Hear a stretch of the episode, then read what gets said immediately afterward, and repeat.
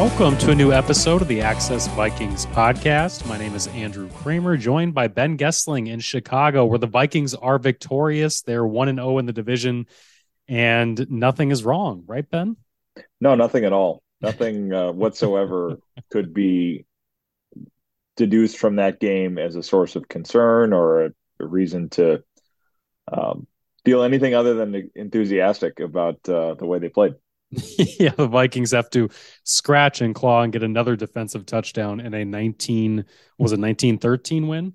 1913. Uh, that was both the score of the game and well, I suppose the forward pass wasn't there at that point, so you wouldn't say that offenses were um, producing at the same level in 1913 as they did today. But you know, it it it did not feel like the most uh, modern display of offensive prowess. Let's put it that way.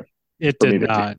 It did not. For the first time in 56 regular season games, the Vikings were without Justin Jefferson, and it looked like it. Um, Kirk, sure did. Kirk Cousins had 21 yards for his longest pass. That was a season low. Uh, the run game was still on a milk carton, completely missing, uh, wanted and needed in Minnesota. Um, there's just a lot of issues against the Bears defense that wasn't that good heading into this game. And they did get healthier. Kevin O'Connell mentioned that with Jaylon Johnson and Kyler Gordon coming back for Chicago's secondary, while the Vikings uh, receivers were getting uh, obviously less healthy with Jefferson leaving, but no excuse, Ben, to go two, what was it, two for 15 on third down or two for 13? Two of 13.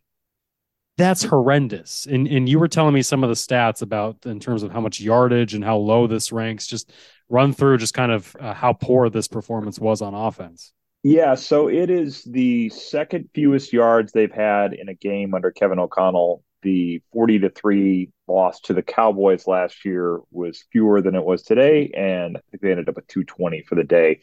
Um, fewest yards in a victory since 2021. Uh, also at Soldier Field, where they just win all the time now uh, in an odd twist of events.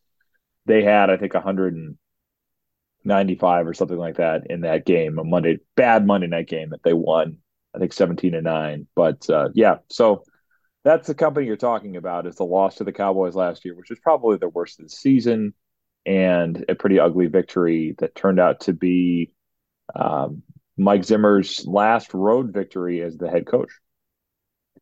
Yeah, not great company. Not great no, company for what great. you're talking about. And it's a win that we're talking about here, even though it doesn't sound like it. The Vikings defense put the clamps on Justin Fields, who got hurt, injured his right throwing hand. The Vikings had a number of injuries added on as well, with Marcus Davenport injuring his other ankle, not the ankle that made him yes. miss three games to start the season, but uh, the other ankle, the left ankle, uh, he injured. He hobbled off and then hopped onto a cart uh, and got brought in, presumably to the X-ray room, and did not return to this game. Ezra Cleveland had a, a left or a foot injury, not sure which foot, a foot injury, and was replaced by Dalton Risner.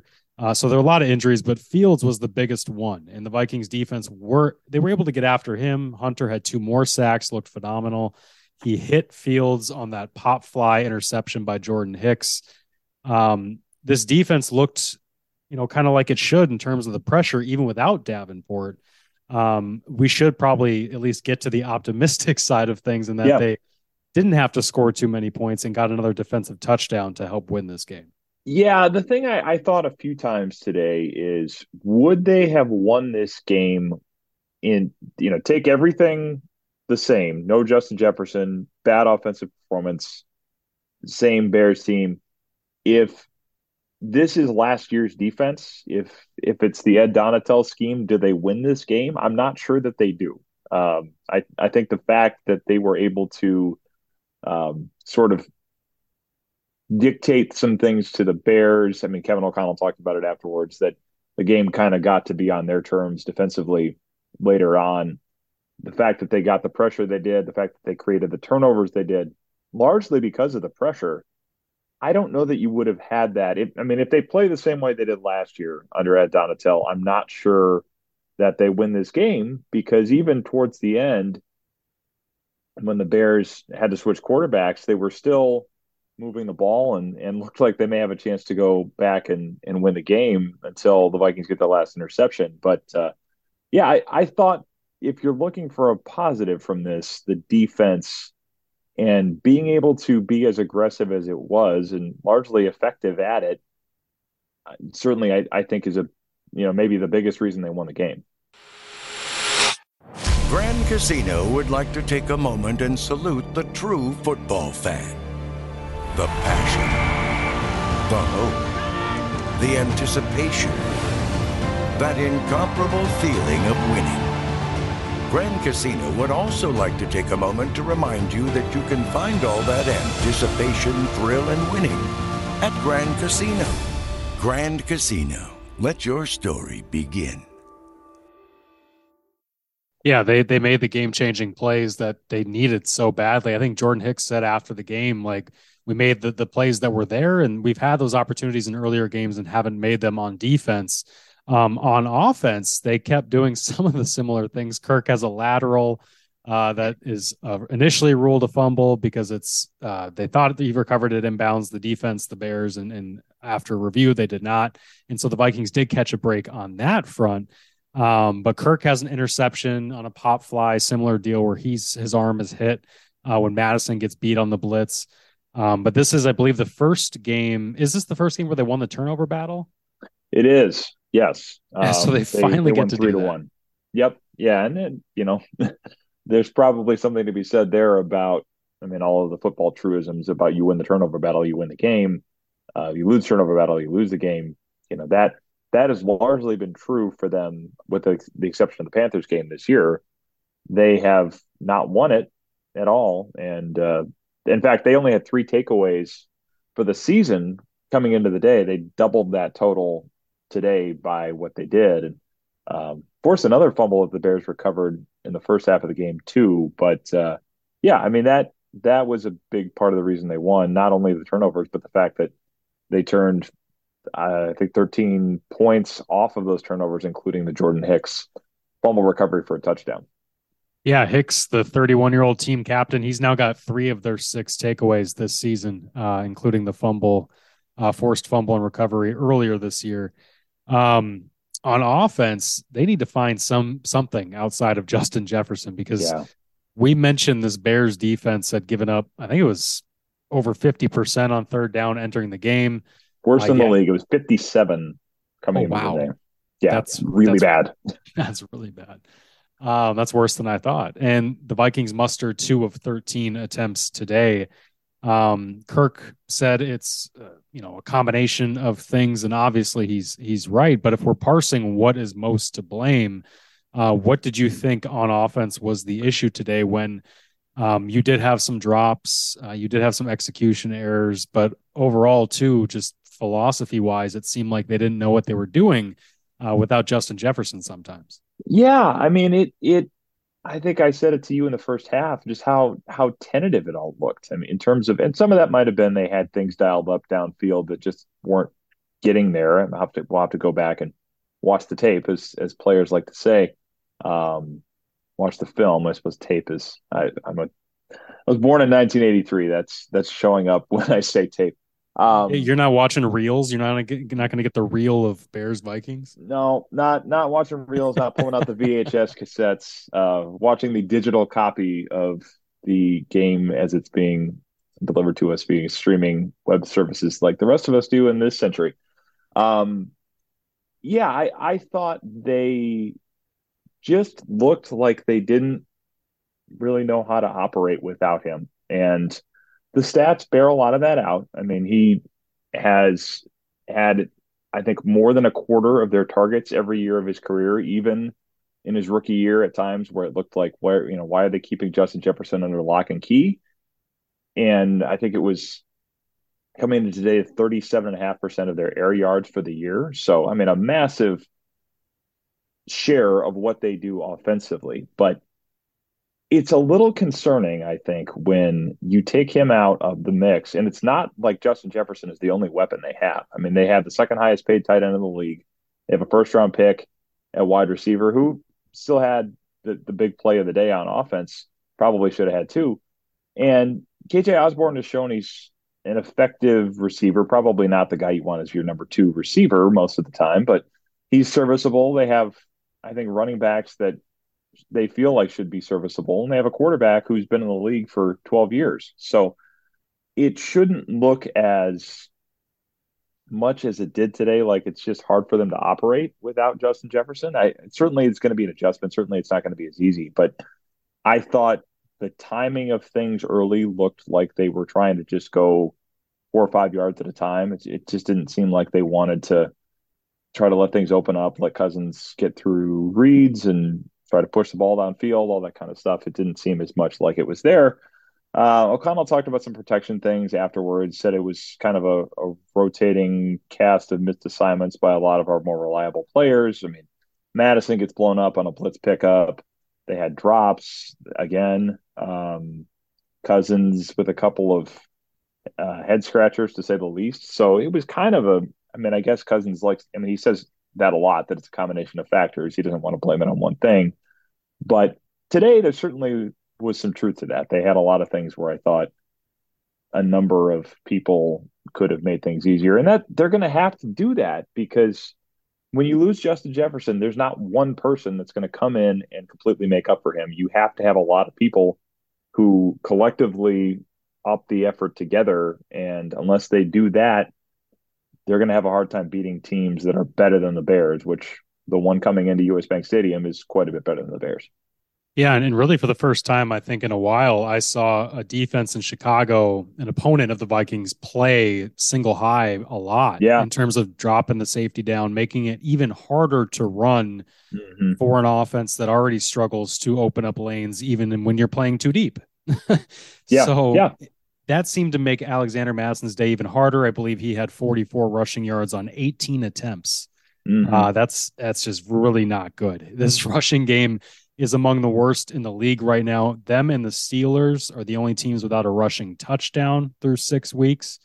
Um, their 10 runs of 10 yards or more for an offense all came against the Chargers and Panthers. They've yet to do, they haven't run for 10 yards against the Bucs, Eagles, Chiefs, or Bears as an Man. offense Man. Uh, on one play. It's it's really bad how much they spent financially, resource wise, time, effort in the offseason to make it a, a counterpunch for Jefferson. And now that he's not there, they actually need it to be more than that. And they can't run the ball. And, and it's, yeah. I mean, uh, you were there for O'Connell. It seemed to me when reading back his comments, he mentioned that we just didn't have the space that we enjoyed the last couple weeks. I mean, that to me, it's the blocking still. Yep.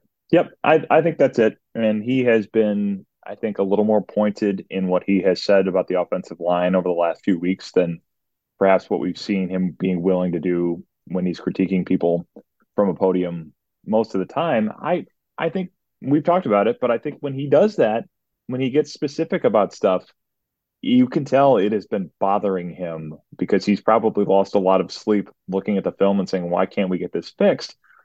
I yeah, I thought the same things came up again today, where it's just you're not finding much space to operate. And if you're going to see teams playing single high, basically saying, we're going to dare you to throw the ball, you're going to have that same problem where the, the entire point of this thing was let's be more efficient. We heard how many times did we hear the word efficiency in the offseason? Let's get into second and five, third and two, you know, all, all of those types of things where they're a little easier to convert if you have teams that are starting to play in the box and you're not able to run the ball, you're going to be right back into the third and longs that you don't want to have. And you don't have your best offensive player to help bail you out of those things. So if they're going to be able to stay afloat for the next three weeks without Justin Jefferson, maybe more than three weeks, we'll see. They just they can't be this kind of disjointed on offense for that to work. It just isn't going to be sustainable if that's the way they're going to do it. And oh yeah, they had an extra point blocked on special yeah. teams, so that's fun. Um, looking back at that, it seemed like the pressure came through uh, between Darrisaw and Brandel. So talking about two of the more typically reliable players, um, they gave up some pressure there. It wasn't even off the edge; it was kind of in between the tackle and I don't know uh, extra tackle spot on yeah. that on that uh, yeah. protection line. But anyway, special teams errors, offense drops, defense is really the only one that that showed up. And uh, and once once Fields went out, I think we all had our fun with like, oh boy, they're about to lose to another backup quarterback here. But yeah, the game was pretty much over. I think once Fields went out. Yeah, although I mean, it came back at the end. Tyson Badgett or however the heck you say it. Bagent, I think maybe Tyson Bagent. Sure, we'll go with that. uh, we'll add him to the list of uh, Nathan Peterman and and Chase Daniel and some of the others that we've seen over the years here.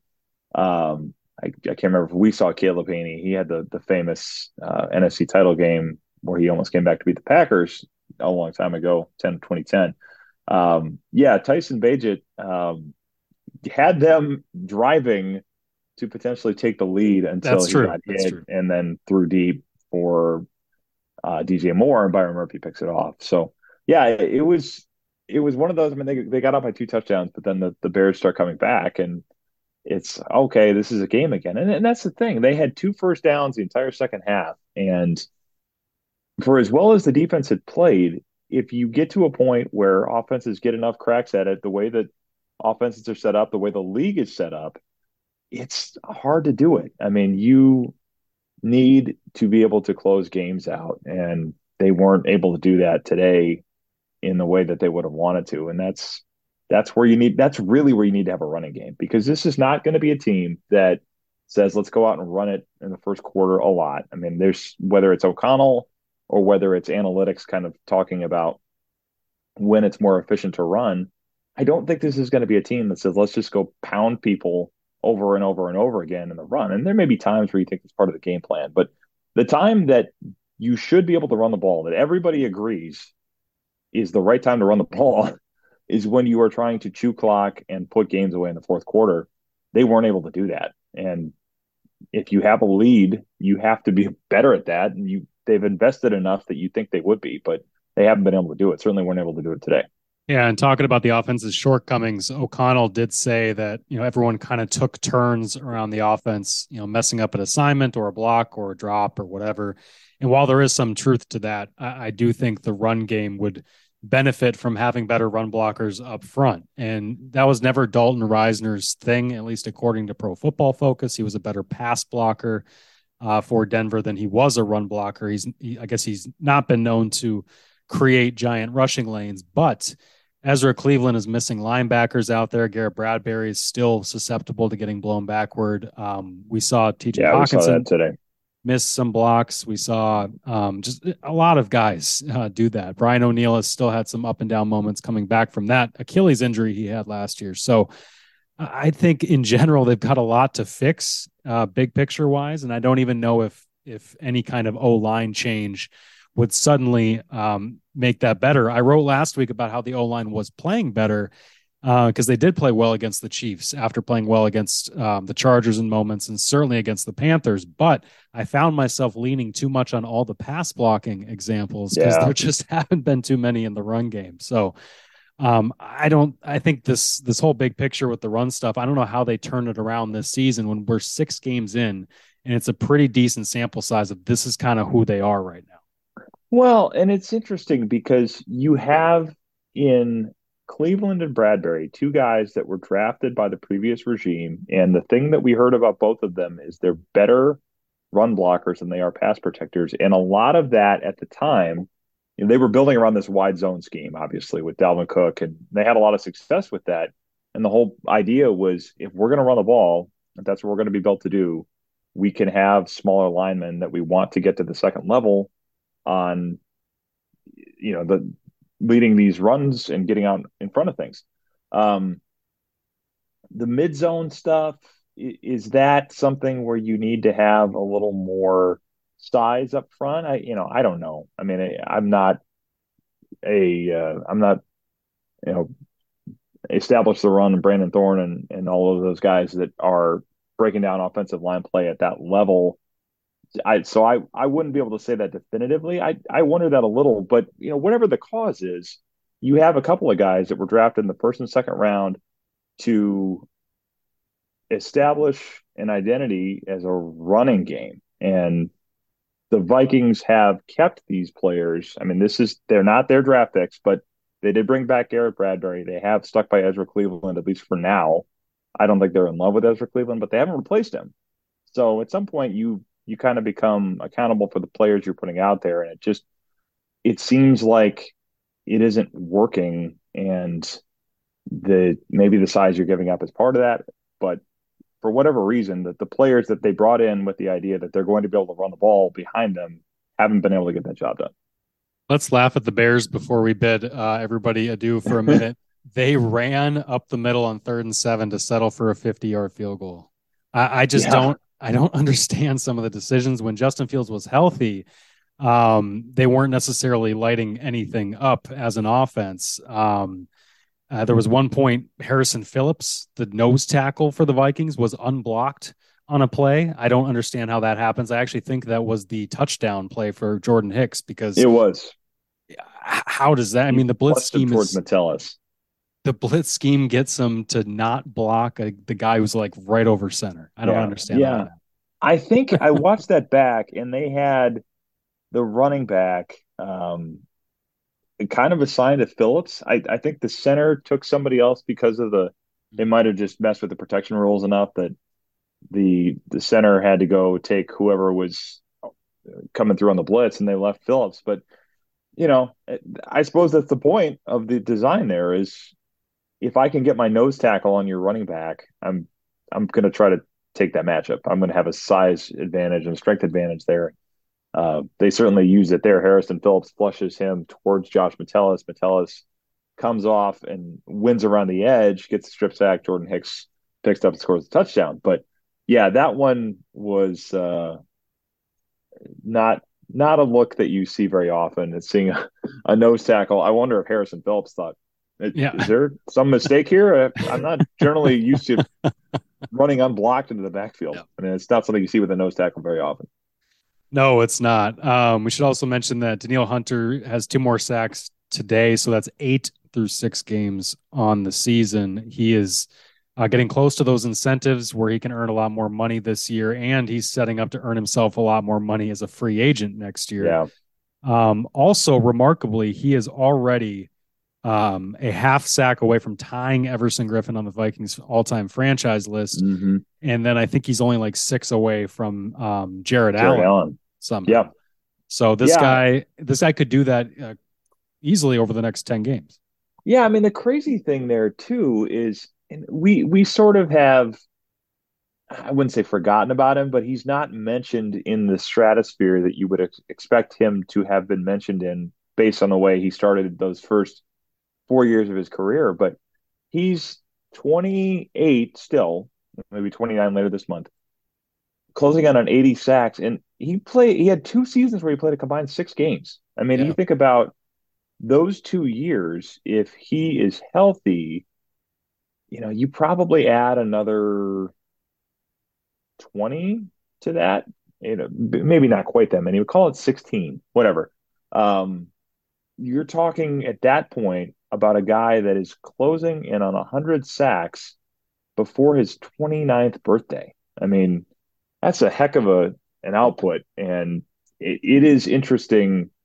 I, I'm curious to see how that one's going to go because they don't have anybody else other than him that you can trust to be a pass rusher long term. I don't know that he's going to resign here. Um, you know, you you start to wonder is he going to be a trade candidate if they in fact would blow things up? But he's also a really really talented pass rusher and it's a complete player. And I think the way they're using him this year makes a heck of a lot more sense than what he was doing last year. And you're just sort of reminded that it's hard to find guys that are of Danielle Hunter's caliber and they can't pay everybody and they have a lot of other needs but I wonder at some point if if somebody would say hey we need to think about trying to keep him and uh, you know again edge rusher wide receiver quarterback in the mix at some point hard to pay everybody they have a lot of needs but it's uh players like him don't come around very often either yeah, even though the Vikings had five sacks, the cupboard is not exactly loaded at pass right. rush. Right. Um, a lot of this is seemingly from uh, Brian Flores, the blitz heavy schemes, and all the five, six man pressures that they've been dialing up um, to generate all of those sacks. So they tied the season high with five today. That's going to happen uh, against Justin Fields, who entered the game uh, behind only, I believe, Sam Howell and ooh, somebody else is behind only two other quarterbacks for getting sacked the most this year. So that's where Bryce he's Young, at. Maybe I uh, say that again. Bryce Young, maybe. No, he hasn't played enough. It, I think it would have been. Yeah, I suppose. Gosh, I don't. I can't remember. Russell Wilson, Desmond Ridder. I can't remember. That but somebody else that holds the ball. Yeah, exactly. But I feel uh, validated as a uh, Justin Fields hater. I just I don't think he's that good, and I don't think he played that well today before the injury. No, I mean really, it was when they had anything going, it was him taking up and running. I mean, it's the old if you make him play quarterback, it, it doesn't work very well. And they they did keep having him drop back into blitzes, which was a choice early. I mean, that that was uh, the Vikings got a lot of pressure early when they kept doing yeah. that. So that was kind of a strange approach rather than trying to get the ball out quick. But they don't really do that with him, like we're saying. I mean, he, he tends to hold the ball and the quick game stuff against blitzes or being able to throw hot. I mean, you just don't see them use a ton of that with him. I I will be very interested to see how. I mean, because there is a segment of Vikings fans that are already thinking about. I'm sure I haven't been on Twitter this afternoon to see it, but seeing it all week, I'm sure this is being talked about that winning that game keeps you further down in the standings and further away from getting the number one pick. And the Bears lose again, and they have the Panthers pick, which right now would be the number one pick in the draft. So if you are of the fatalistic type or the I hope they lose enough to get the number one pick type, and you know, there are a few fatalistic Viking fans in the world the Star Tribune has learned, the Bears having the picks that they have is not going to make it terribly easy for you to get a quarterback because if they give up on Justin Fields and they take Caleb Williams or Drake Maye, who both had bad nights last night, and then use the other one either to take Marvin Harrison Jr. or say we're going to hold this for a king's ransom, they're probably not trading that pick in the division. So, or you're at least going to pay a premium for it. So this in that sense is not a good thing for the Vikings' ability to draft a quarterback. I don't think they're thinking about that explicitly right now in terms of trying to not win games, but it is uh, it's probably worth at least acknowledging that part of things that we could be dealing with in the next six seven months here. Yeah, the, this win at least puts that off for a week. You know, whereas if they had lost this game, you're essentially guaranteed one in six. And I would think. Yeah, with the 49ers, although the 49ers I overheard in the Vikings locker room, hey, did you see uh, Christian McCaffrey and Deebo Samuel got hurt? Um, the Vikings are, uh, and they lost, true. So the Vikings know they're catching an injured Niners team next week. That'll be the next game Monday night at home at US Bank Stadium. Uh, we will talk to you later this week previewing that game. Until then, please check out all of our work at startribune.com.